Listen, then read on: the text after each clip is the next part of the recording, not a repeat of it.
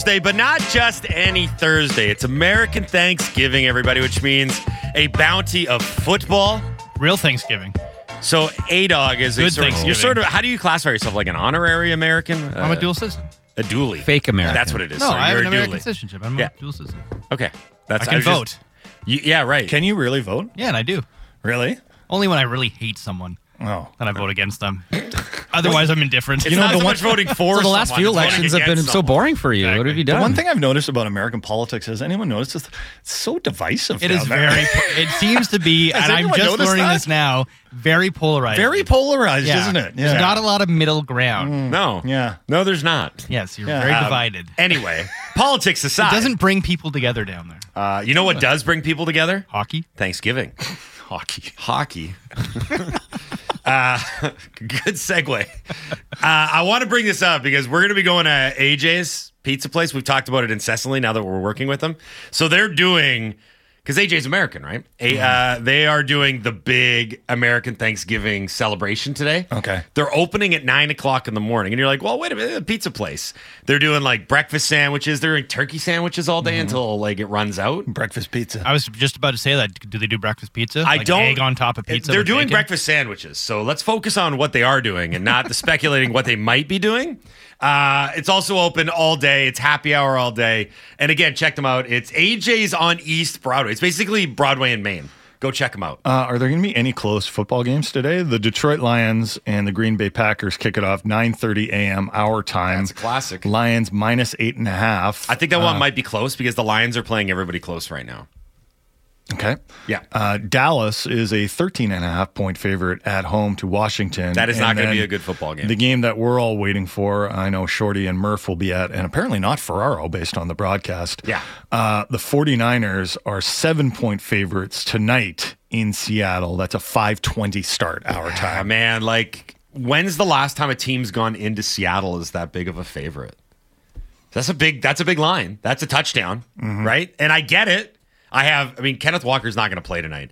Currently, Geno list- might. Geno probably Oh, will. Geno's going to play. Yeah, yeah. The way if you read between the lines, The way Drew Lock played the other day, Geno's going to play. He's going to say Geno, can you throw with your left? part of this is because of the injury, and part of this is because it's like, ugh, Drew Lock. Um, but no Kenneth Walker the third. I guess Zach Charbonnet. We're still deciding whether we're going to call him Zach Chardonnay or Jose Charbonneau. Both work, but. Um, I'm intrigued by him being the feature back because I do like the way that he runs, but maybe not against this defense. Maybe this isn't the game where I want to see him have the big. I think he's better as a counterpunch. Yeah, I do too. To Like I'm, I, I would like to see him get an expanded role because I'm Yeah. curious about the way that he plays. He's a good running back, but there are better teams to match up against. Anyway, I'm getting distracted. Uh, I got to do the business before we get into the Canuck stuff. So Halford and Brough in the morning. Uh, AJ's mentioned that already. We are brought to you by the Dilawri family of Acura dealers. Experience the Dilawri difference today by visiting your nearest Dilawri Acura dealer today. Hour two of this program is brought to you by North Star Metal Recycling. Vancouver's premier metal recycler pays the highest prices on scrap metal. North Star Metal Recycling, they recycle, you get paid. Visit them at 1170 Powell Street in Vancouver. We are coming to you live from the Kintec studio, Kintec Footwear and Orthotics, Canada's favorite orthotics provider, supported by over 2,500 five star Google reviews. Find your perfect fit at kintec.net. Take it away. You got a thing you want to do about the Vancouver Canucks. we already laid it out. The Canucks have played 20 games. They're 13 6 and 1. Overall, hashtag the start has been wildly successful. Now, they are dealing with a bit of adversity right now. They've lost three of their last four. They've got some injury concerns, guys that are out, guys that are playing maybe a little bit hurt. Elias Pettersson, maybe we can discuss that a little later on. Um, but the question that I had for the listeners was what do we like most about this team? Because there's a lot to like about this team. They are 13 6 and 1.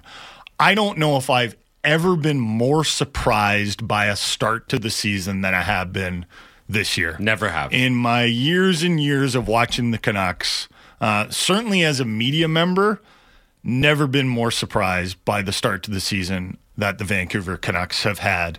Um, their star players are, for the most part, all playing well, and they've got star players at all the key positions. Uh, the off-season additions have, for the most part, all been good, solid off-season additions. Even if, though some of them have dealt with some injury issues, I have liked what Patrik Allvin and the management team has added to this team. I think the coaching staff has done a very good job preparing his team, uh, their team, and motivating their team. But here's my big one, and it's a bit of a vague reason. I don't hate watching them play. Oh, that's important. like no hate watching. No, like d- does that does that make sense? Like I don't I I I enjoy their games. Like last night I'm like I'm having fun watching hockey. And I'm really hoping they win. For the last few years, I have to be honest, I was kind of like, "Eh, if they lose, draft position, right? Because I didn't see them as a playoff team. Yeah. I didn't, you know, I didn't. Res- I mean, this sounds so high and mighty. Like this sounds such a media guy. I didn't respect the way they played, That does sound high and mighty. and I don't think they respected the way they played. Well, it was it was last season, especially in the first half. It was kind of a joke, right? They- there they was were- there they was were a, playing like well, like the Oilers are playing right now. They're not. oh they're they not- were they were worse. and they and they were playing. They were worse. They were playing like they had no idea what they were doing out there. And you know, you're watching them against Colorado yesterday, one of the better teams in the league, on the road in Colorado. And did they still make a few mistakes? Yeah, hockey's a game of mistakes, but they didn't make as as many of these like ridiculous mistakes. Yeah, they would have made last they would have year, you break know? they would have breakdowns and mistakes and errors that were unbecoming of an NHL caliber team. Basically, they were playing at a lower level. Mm-hmm. Yeah. like that. That's how bad the mistakes were, and that's gone. So I understand the hate watching thing entirely. So we asked the listeners both sides of the coin, right? What do you like? What are you most optimistic about? What do you like the most about this team? But then what could trip them up? Let's stay on the positives for a second here. Uh, we've got a couple in here. Dave and Abby writes, and this is a good one. I like our bottom six for the first time in forever. That's a good point. I don't remember the last time that Jason Brough has come into this studio, this one or 1040s, to be honest, and said, they're really good bottom six. Like I like what they've done with this group. They are playing well. You've mentioned Sam Lafferty more times. I really like Sam You- Lafferty. yeah, and that is that's a very shrewd acquisition. You know who else I think you quite like is Pius Suter. Mm-hmm. I think you said like he really ties the room together. He's like a rug. He ties that line together. Yeah. And when he's here's the thing: when he's absent, you kind of notice it. Mm-hmm. And when he's in there, I don't think you notice him as much because he's a glue guy. He holds the thing together. I think Ian Cole's been a good addition too. He's helped the PK. The PK, the PK actually looks like a respectable PK unit right now. You know, are they going to get scored on? Yeah, of course they are. And there's going to be the odd mistake once in a while. And Ian Cole's going to get beaten on plays. You got, you know, you got out muscled in front of the net by Riley Tufte yesterday. That's going to happen. Tufte's a big boy. He's Tufte. And you could even you could even argue that was kind of interference there. That was like an I thought they were gonna challenge. old old school. No, no, no, not goalie interference. Just interference Oh, on Cole. oh, oh, like he, oh, oh, it was a bit of a like an old school like Bertuzzi move. Like, Yeah. you know. At any rate, it doesn't really matter. Uh, do you want my answer to this? Um, I would love your answer on this. What do I like most about this team? Quinn Hughes. That is what I like most about this team. I know it's simple. I That's a good it- answer, though. But it is. I'm I'm trying to think about what could have made this a more harmonious ascension into the captain. So not only does he get bestowed the C prior to the season, he then comes out and shows everyone that there's another level to his game. When we all thought that maybe he had ceilinged, and I know that I'm just making up a word there, but maybe he had ceilinged, and, and not in a bad way. Mm-hmm. But you look, look at his season last year, and I'll, I'll, I'll frame it this way. Last year, he set career and franchise bests for a defenseman, right? He was a top 10 in the Norris Trophy voting. And I thought, okay, if Quinn Hughes can continue this being a top 10 defenseman in the NHL, rubbing shoulders alongside the likes of uh, Cale Makar, Adam Fox, Roman Josi, Victor Hedman, Yeah. Miro Heiskanen, if he can do that, that is awesome. You need that kind of guy to be a playoff team and then try and go far Did you see that play made last night when once again he walked the line and I'm going to call it beating the contain. Yeah.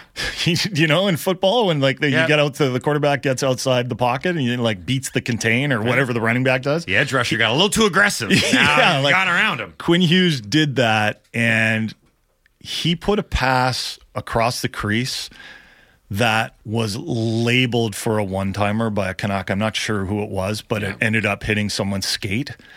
And that could have been such an incredible goal. And that was kind of like the Canucks didn't get the best puck luck last night, but he is continually doing it. Yep. Not just walking the line, but walking the line and then walking towards the net. He's got he's he's got jukes, which you don't see a lot of guys. He jukes guys with great frequency, and that I'm, do- I'm doing all I can to not make a Russell Wilson in his prime comparison. Just don't do it. You already kind of did it now, but anyway. Point being, my The favorite. thing- yes, please stop. beating the contain. Um, I, that's so. My answer, what I like most about this team, is Quinn Hughes. Uh, what could still trip them up as we do our house of negativity? There's more house of reality. Because my answer, I'll go first because I'm already talking.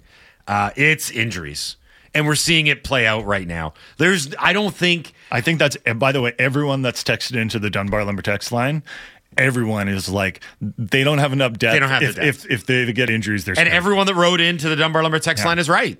They don't have the depth. They are not like Colorado's blue line. Mm-hmm. I mean, you saw it last night.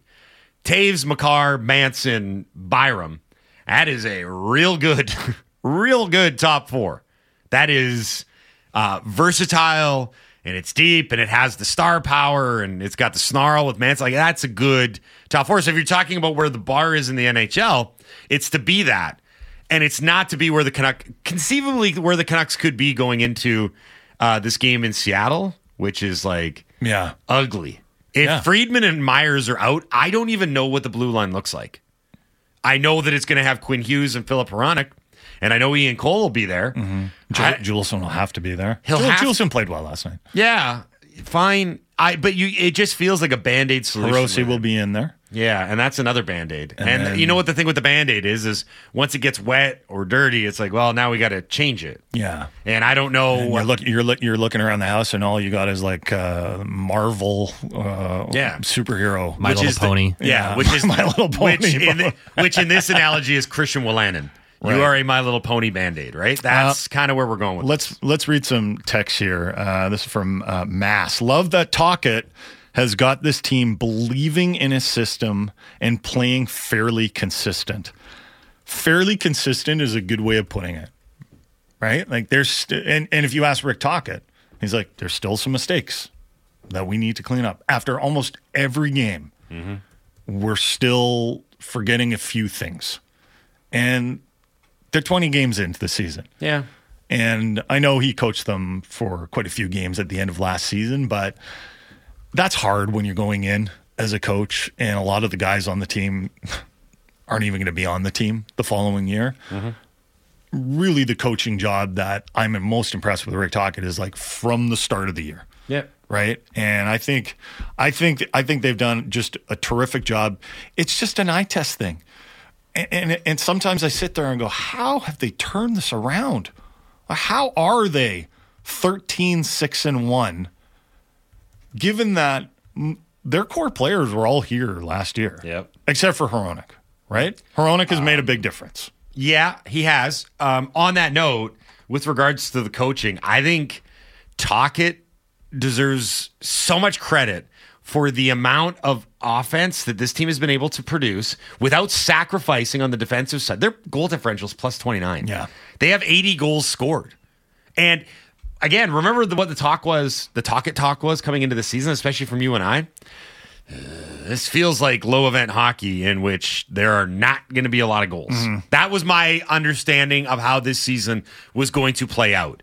That if offense had to be sacrificed in order to not be an egregiously bad tire fire defensively, Yeah. then that's what was going to happen. Absolutely has not been. They have scored with regularity, but it hasn't come at the expense of the defense. Uh, Mike. Mike, the urologist from Brockville, I hated watching them last season totally crumble every time they faced any adversity. I couldn't handle it. And it was inevitable. Right now, they can make a game of it against anyone. Yeah, the the mopey the mopey faces of last last year, you know, just like the just the overall dourness of the group. And and it reflected watching them. I think you know we've had it wasn't it wasn't just us that watched them with that word disdain, right? Yeah. Like I, I, you know, there's a lot of listeners that have texted in and said I felt the exact same way. Hmm. And to tell you the truth, I'm still adjusting. I I'm think still the, in I this think the adjustment Canucks phase believe they're an elite team now. Like they feel like they can compete. Well, with they anybody. should- okay, let's tap the brakes. Let's hold, tap the well, hold on, hold on. But I think they feel that. Here's they a shouldn't. here's a question. Here's a question that I was thinking of yesterday.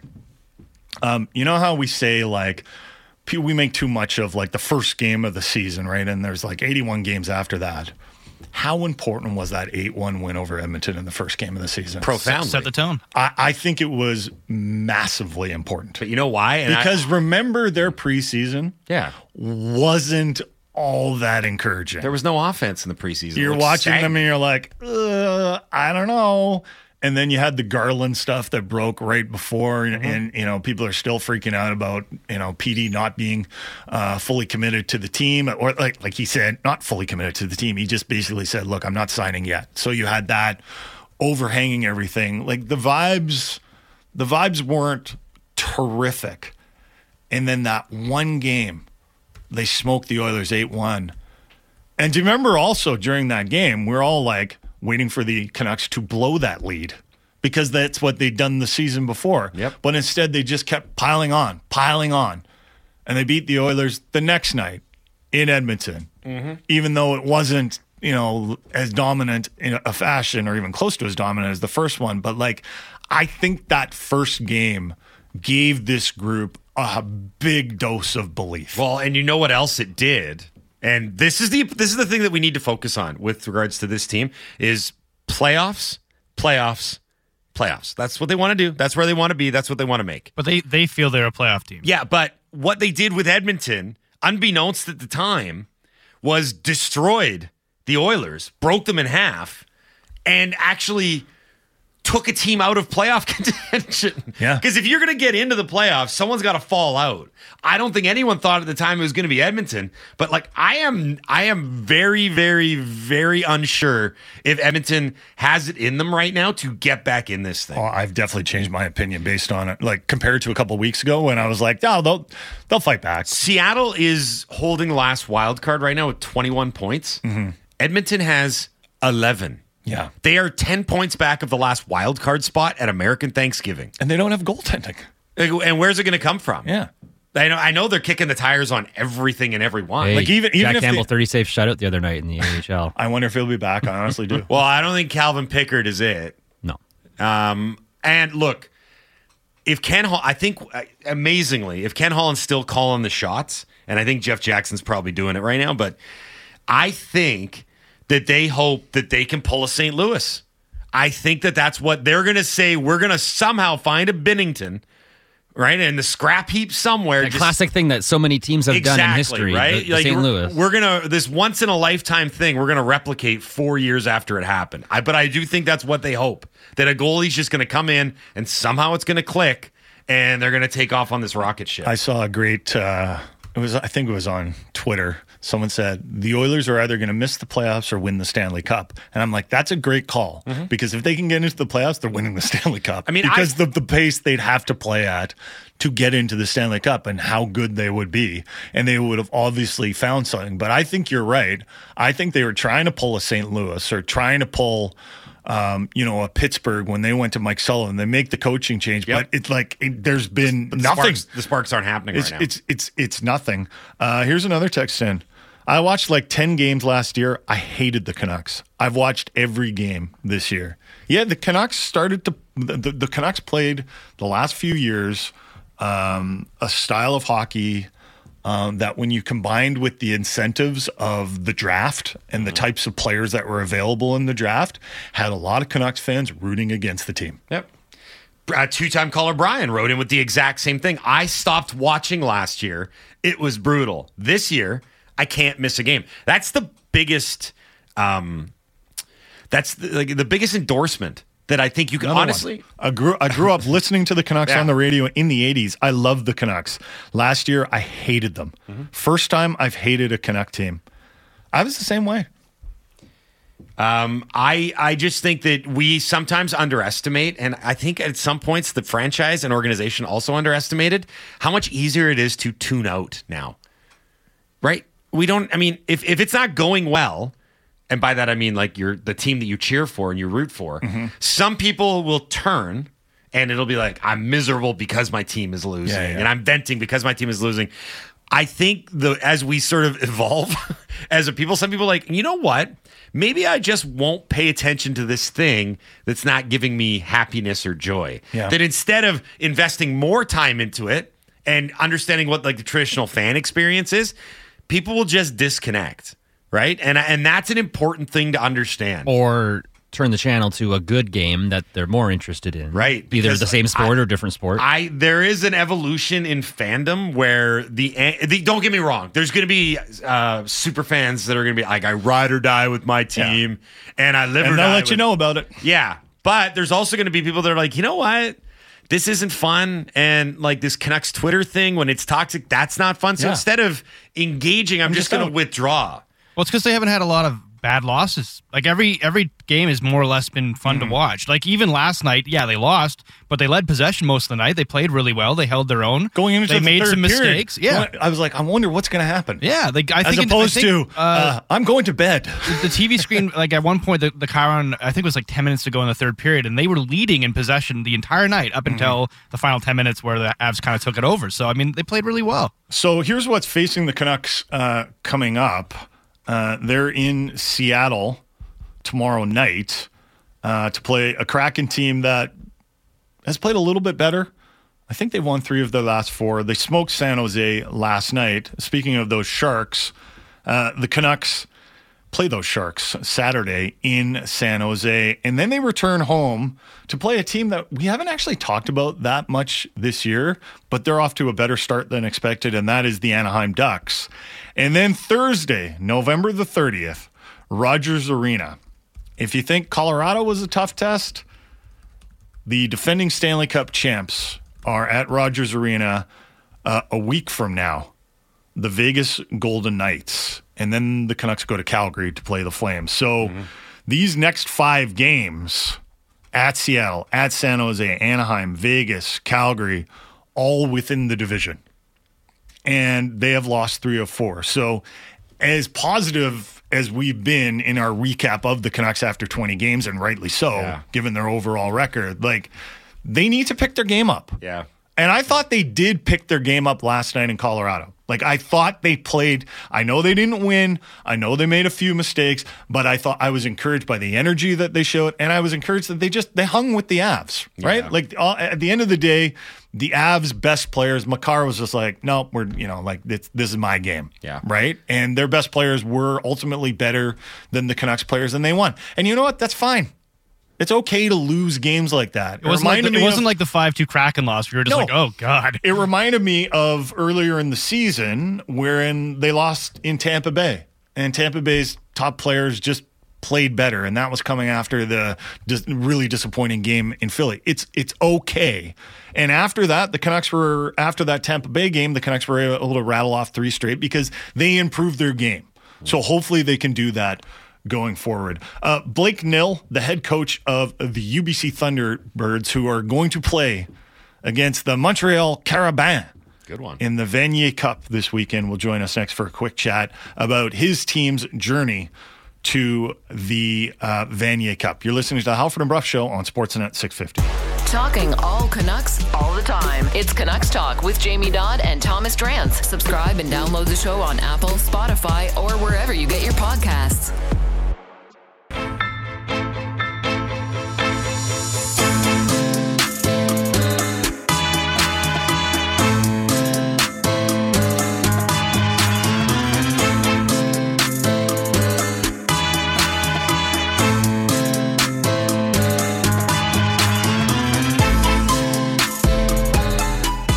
Seven thirty-three on a Thursday. Happy Thursday, everybody! Happy Ameri- American Thanksgiving, everybody. Uh, we don't have enough what we learned in the Dunbar Lumber text line at 650, 650. Plain and simple. You listeners have gotten all fat and happy and sassy. You think, well, they're going to be giving away tickets, so that's the only time I'm going to send in what we learned. I'll tell you what, we will take away the tickets.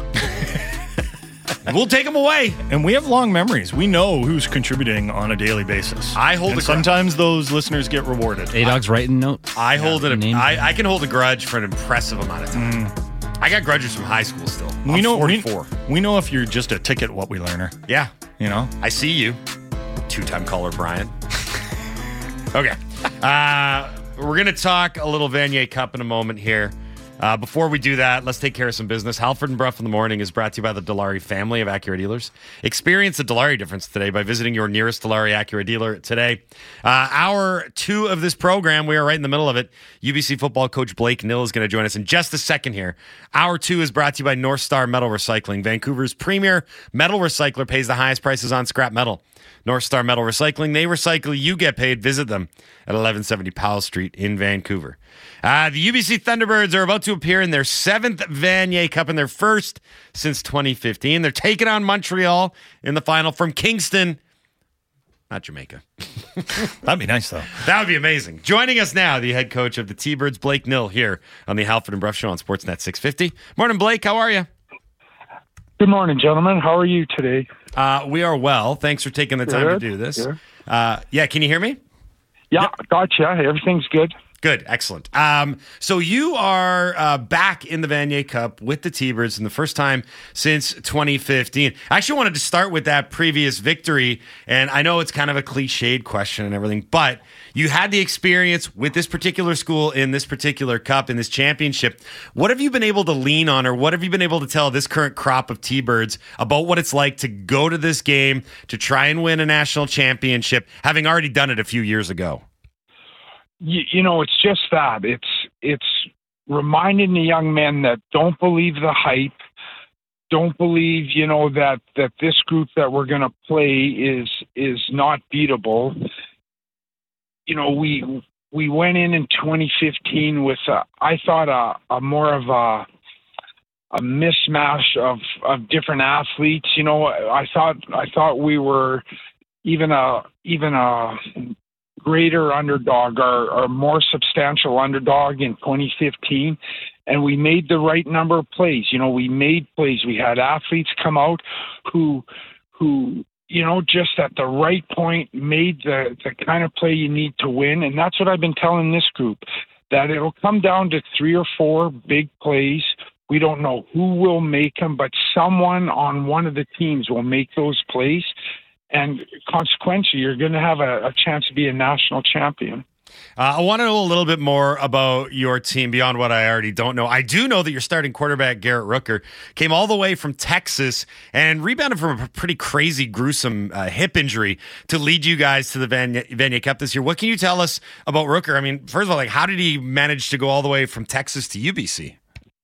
Well, Garrett Garrett's from Houston, played 6A football in in Houston, which is the the largest schools in the in the state. Um, all districts, so a very uh, you know a very good athlete, both in in football. We we got lucky with Garrett in a sense that his father's a world class marine biologist who sends his PhD students to UBC. So consequently, there was a link, little little bit of a pathway in that regard. So we didn't have to explain the you know the the standard, the the academic standard, the academic excellence associated with the school. We more or less had to, you know, do our best selling him on the on the quality of athletics and Garrett Garrett was a two sport athlete. Initially, he was going to play both basketball and football at UBC. You know, chose football, and uh, we've reaped the rewards of that decision for the last three years. Um, what is your biggest advantage recruiting at the University of British Columbia? The the biggest advantage is the reputation of the school academically. Okay, because it, it you know it's sort of a, a double-edged sword you know uh, why why it creates a lot of interest. There's also expectations that just make it make UBC not a reality for a lot of very good athletes. So so the young men that we get are are are high achievers both athletically and and academically, and um, it, it's a good formula. You just got to turn over a lot of rocks to find the the athletes that fit that kind of uh, category. So are you are you almost recruiting athletes for not necessarily like to play go on and play professional football to but to be part of a high achieving team with a bunch of other high achievers that's going to prepare them for bigger things later in their lives. U- UBC football is designed to get you to the next level. We've had we've had probably two thirds of all NFL teams on campus this year. Hmm. Looking at two or three of our athletes, we're we're we're both. You know, like we we don't want to take a, a back seat to the academic reputation of the school. So what we got to do is find guys who fit both categories. You know, who are are the elite in terms of their ability to play the game of football, but also elite in the classroom. And and again, it takes it's a lot of work, but when you find those athletes, you typically can garner success. Uh, what will you be facing in the big game in your opponent in the Montreal Carabin? What, does that mean? Is that a rifle? Is that a gun? Carabin? Is that, I don't even know what a caravan is. I think it's a rifle. Uh, what's your what? Besides translating their actual name, what is the biggest Yeah. challenge you're going to be facing? just just a, a a culture that you know that plays the game the old fashioned way. Um, they're they're athletic, they're big, strong, uh, they're motivated to win. They've had a lot of tough losses in in the you know in the last four or five years. This is a group of young men that are have been hardened by by difficulty. I'm talking about the Montreal team what what what I've got to do is is prepare my guys to, you know, the first the first 15 minutes is we're we're gonna have to be at our best. Let everyone calm down and then get into the game. But uh, you you want to make sure you keep the game in in reach, or you don't want to lose the game in the first 15 minutes. Let's say. We've talked a lot about a lot of this uh, on our show, just uh, in all sorts of sports, and talking about the role of the coach not to just prepare the team for things going well, but also to prepare the team for things that don't go well because you're going to go into a game and the other team's going to make a play, or maybe there's going to be a bad bounce, or maybe the refs are going to call something that you don't agree with. How do you prepare your team for adversity within games? That, that's actually a good point. I I always have to prepare worst case scenario. So if if you make a decision, don't think of it as oh it's going to work. You know, think about what are the consequences if it totally blows up in your face. And and that's how I prepare my athletes. I say, look, we got to be resilient. So, you know, how you how you get that kind of message through to your athletes is make sure that they're they're well rested, that they're they're well, you know, adversed in what the game plan is. Um, it, it's a year long process. Resiliency is key in the sport of football, and resiliency comes from just the hours and hours of work. It whether it's in the weight room, in front of the you know, in front of the video screen, uh, on the field. It's just, uh, I, I, just think football is a, is a great tool to teach old fashioned work ethic, accountability, and values. And uh, I'm proud to be part of the game, and I'm I'm really I'm hoping you know our resiliency is going to be is going to peak tomorrow on Saturday because I, I believe if it does, we have a chance against a very tough opponent. Well, Coach, I'm a proud UBC alum, so go get it done. And thanks for joining Thank us Thank you, today. guys. Really appreciate your support, man. Thank you both. Good luck, Blake. That's Blake Nill, head coach of the UBC T-Birds. They will be taking on Montreal in the Vanier Cup this weekend, looking to win the Vanier Cup for the first time since 2015. Okay, um, we got a lot to get into here. No, we, okay, I think we've done a lot of Canucks. Is that fair to say? Mm-hmm. And we we got, we went local. You can't accuse us of not going local. We just previewed the Vanier Cup, right? You're not going to get that on every other show on this station. But uh, I want to go to the National Basketball Association, and not just to do one of our classic Halford and Brough rundowns, like let's go through the scoreboard. Uh, some very weird happened last night uh, when the San Antonio Spurs were playing the Los Angeles Clippers. This game took place in San Antonio. One of the guys that plays for the LA Clippers is Kawhi Leonard. Kawhi Leonard won a championship with San Antonio. And then what happened? He forced his way out via trade. And where'd he go? Toronto. What happened there? He went to he won a he won a chip, and then he went to uh, Los Angeles to play with the Clippers. So there's been this this is this is old old history, right? Like for one team since he left the Spurs, he's played for two. He's been gone for a long time. Eh, he gets booed when he goes back. They don't they don't like him, right? They don't forget. Yeah, and fair enough. He brought the team to great heights and then forced his way out, and it was kind of acrimonious when he did it. It's it's a long time ago, but the fans still boo when Kawhi touches the ball in San Antonio. Now, I don't know why, and I don't know the motivation behind the moment, but Gregg Popovich decided that last night, a random Wednesday night game in November, he decided finally, finally, he was going to put a stop to this. Gregg Popovich was no longer just going to let San Antonio Spurs fans boo Kawhi Leonard. So, in the middle of the game, with Kawhi at the free throw line, Popovich, wait for it, took the PA announcer's microphone and decided to address the crowd. I have never seen anything like this in professional sports, really, let alone uh, a, a seemingly meaningless regular season NBA game that didn't have a lot on the line. wasn't a high stakes game. But Pop had he'd had enough. Do we have the audio? This is Gregg Popovich mid game while Kawhi Leonard is at the line waiting to shoot free throws, uh, admonishing, yes, admonishing the San Antonio Spurs faithful. And Kawhi with eight points tonight, three of five from the floor. It is only three. Excuse me for a second. Pops on Can the we mic. stop all the booing let these guys play? It's got old class. It's not who we are. Knock off the booing. And the Spurs fans promptly responded by booing louder than they ever had. Now, here's the weird part. Post game, Popovich, you know, I believe it or not, he was asked about this rather bizarre moment. Like it was like, uh, Pop, never mind the game. What the hell was that? A lot of reporters wanted to know, like, what's going on with Gregg Popovich right now?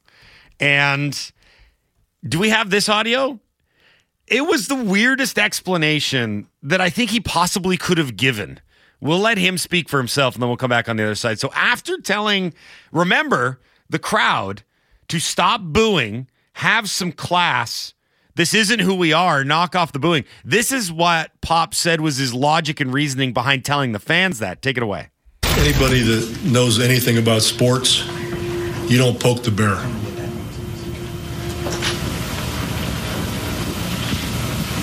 But you, you told the fans that it was I just I just told you why I did it. what? Can you clarify that though? What? I, Um, I- I spoke English. I just told you. But you Anybody that knows anything about sports knows you don't poke the bear. That's my answer. So, the reason there was I'm going to start using that, by the way, when I like, I just spoke English. You know I that told language you. I used? English? Do you know it? Good. Um, the reason there was that stunned silence and that long, awkward pause is because the reporters were trying to be like, what the hell did you just say? The reporter literally was like, "What?" Can you, cl- Sorry, could you expand on the It- poking the bear part? right? Because You're doing it again right now. I mean, what the, the reporters should have said, it's like, well, why didn't you say that while addressing the crowd? Because when you mm-hmm. address the crowd, you put it all on the crowd for being classless. Yeah, it was like it was like a moralizing thing. It 100% was a moralizing thing. Mm-hmm. But in the post game, Did he change his mind? Well, here's what I think happened. I think Pop thought it was going to be it was going to go one way. Papa's going to get a standing ovation. Like, well done.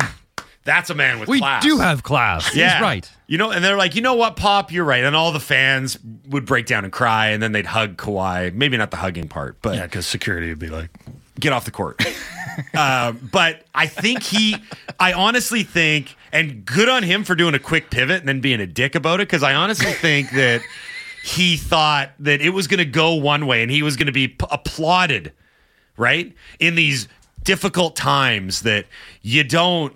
You know, insult the players. You appreciate their basketball beauty and you cheer them on no matter what. He thought that was going to be the response. Yeah. And the response was, uh, we're going to boo louder. Yeah, pop. And- yeah. And so then he went into the locker room post game and he's like, damn, I got to come up with something. And then he went to the podium and he's like, I know. You don't poke the bear. I honestly think that's how it played out. What do you mean? Who Don't won- poke the who bear. won the game? Um, the the Clippers. That's not important. Okay. Yeah, That- but the game didn't even matter at that point. Have you ever seen anything like this? The only thing that I could think of was, do you remember Sam Wyche? I have the audio. I pulled it pre. I pulled it pre-show. Oh, did you? So this one was different.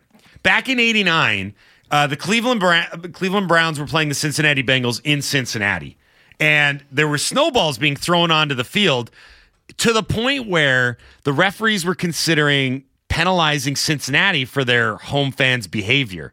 So what they Were they th- throwing snowballs? Was that what it was? yeah Yeah, it was like ice balls or whatever. Yeah, because it was yeah. snowing. Yeah. So what they made Sam Wyche do was take the microphone and address the fans. The gr- now this is the anti-pop. This is the greatest in-game. This is incredible. In-game address ever. Back in 1989, it's in Cincinnati. It's a rivalry game against Cleveland. Here's Cincinnati Bengals head coach Sam Wyche. Will the next person that sees anybody throw anything onto this field, point them out, or get them out of here? You don't live in Cleveland. You live in Cincinnati. Now that's incredible. Can we hear? Can we? I want to play that one more time because I want everyone to focus on the roar of the crowd. That's what Pop thought he was going to get. This is what Pop thought he was going to get. So play it again. The roar of the crowd. person that sees anybody throw anything onto this field, point them out, and get them out of here. You don't live in Cleveland. You live in Cincinnati. Here come the snowball. Talk about owning the moment, though, right? Yeah. Like that's a WWE promo. Like that Totally. was great. Yeah, I don't. And you And, know then, what? and here's the Pop response should to Pop. Pop should have been like. You should, should, should have the been like, uh, please cheer now. Please Yeah. clap along with me. So I, you know, I think Popovich thought he was going to get that approval that Sam Wyche got. Yeah. but it just didn't come off. It's because because it's because he didn't he didn't pick a, a common enemy, Well, that's the thing, right? I don't know what If he he had said like you don't live in I don't know who does San Antonio hate Houston. Houston you don't live in Albuquerque. That was a total guess. you don't live in Albuquerque. They're like, you're right, Pop. We don't. yeah, screw Albuquerque. The moral is you just shouldn't give guys named Greg a microphone. It's the end of the day, really. I don't. Yeah, I don't know, man. Agreed. Uh, well, that's a big part of this. I hope he keeps bringing "Don't poke the bear" back in every press conference now for the rest of the season. Well, that Just was keeps, th- keeps that, running with that it. to me was the worst part of the whole thing. That was the dumbest explanation ever. Like, oh, so you decided at that point, like, how many games have you coached in your career, Pop? A million? How Yeah. many times has the crowd booed like a, a really good player on on the other team? Like, so why tonight? Why tonight? just grab- thought I should Do you finally think speak Pop up is just about it. at that point in his career where he's just like, I can do anything I want? Yep. Yeah. Yep. Like, I just, Oh, yeah. I, He I owns just want to grab place. the mic. Look, yeah. at a I'm cer- Gregg Popovich. Yeah, what are you gonna Whatever do? I want. Yeah. yeah. He's 74 years old. He's regarded as one of the greatest coaches in NBA history. He's also he like grabs the mic. He's like, I want everyone after the game to stay in their seats so I can get out of here quick and I don't have to fight the traffic. He should do this every game now. Just Yeah. take the mic every game. Different directions Yeah. every game. Yeah. No. How's everybody doing tonight? so I mean, I I hope for his sake. Stand up routine. Yeah. Yeah, exactly. Have you ever noticed? What's the deal with airline food? No, I I don't know why he did it. Other than I think that you're kind of on the right path. Like he's like I'm Gregg Popovich, Yeah. and I can be the moral compass for everybody. Mm-hmm. But it just did not come off at all how he wanted. And then I kind of lost a bit of respect for the guy because of the way that he pivoted. Like don't don't insult a, a, a reporter. Like I, and this isn't a media thing. I could care less about reporters. Yeah. But don't co- don't get angry at a guy that's like, um, can you please explain? Because that ex- explanation made no sense. yeah, exactly. Yeah. He's like, well, I just said it in English. And then and then you kind of become the dismissive, dickish coach, right? That's like everyone is beneath me. Right. Which was kind of how you got to that point in the first place by telling everyone to have a little class. The stunned silence by the reporters, though, and then just the what? Yeah. I have to click it. Like, listen. What? Uh, okay, we got a big final hour on the program here on the Halford and Brough Show on Sportsnet 650. Uh, Thomas Drance is going to join us in the 8 o'clock hour. We can ask him the question that we posed to the listeners here. Uh, what do you like most about this Vancouver Canucks team now that we are at American Thanksgiving and through 20 games? And what could possibly trip them up? I'm sure Drance has answers on that. Well, I want to ask Drancer too what he thinks of Petey and if Petey's maybe got a, a nagging injury. And then because that is- that might be well, there's a few concerns. The back end right now is a concern, but that Petey's play right now it just doesn't look 100. percent Uh, and then at 8.30, we are going to do what we learned. It's your chance to be on the radio. Get him in, hashtag him WWL. Uh, ask, or sorry, tell us what you learned over the last 24 hours in sports and text it to the Dunbar Lumber text line at 650, 650. You are listening to the Halford and Brough Show on Sportsnet 650. Get him out of here. You don't live in Cleveland. You